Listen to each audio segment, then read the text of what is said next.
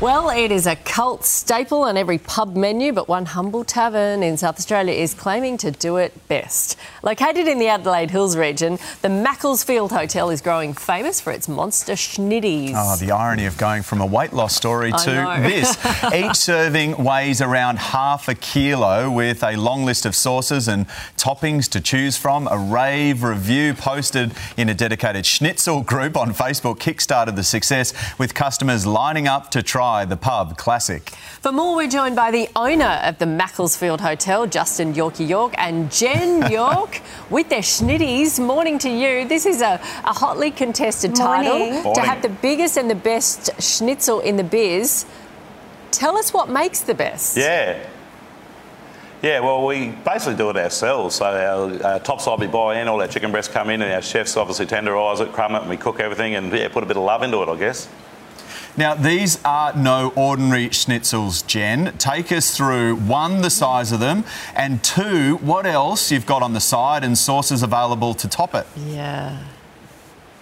Right, so we have um, lots of sauces. So we have our traditional palmy. We have um, in front of us at the moment, you've got your beef palmy and your chicken Mexican, uh, which come with chips and the side salad. Now, there are gravy, traditional pub gravy. Um, Creamy garlic sauce. There's lots of different choose from. heaps to choose from. The menu, I think there's about 12 or 15 different toppings. Yeah. Yorkie, can I just jump in there? Is that nachos on top of a schnitzel?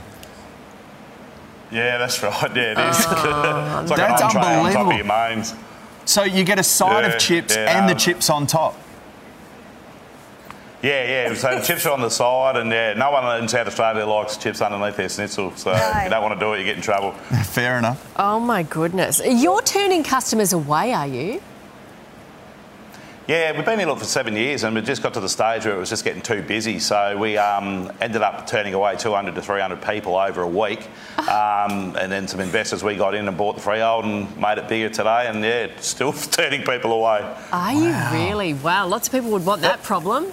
You guys know what you're doing, don't Just- you? Yeah. Jen, really quickly, end the Yeah. debate for us from your perspective. Palmy or Palmer? It's called a palmy. Ah, yes, I'm with you there. It's I'm with you. No palmer, palmy. Nah, palmy. Yeah. Yeah, Okay. 100%. Palmy. Thanks, guys. Yeah. Okay, you can yell at Jen and Yorkie if you disagree with that. Thank you, guys. Congratulations. well done. Thank you. Thank you. Thanks for See coming you on. later.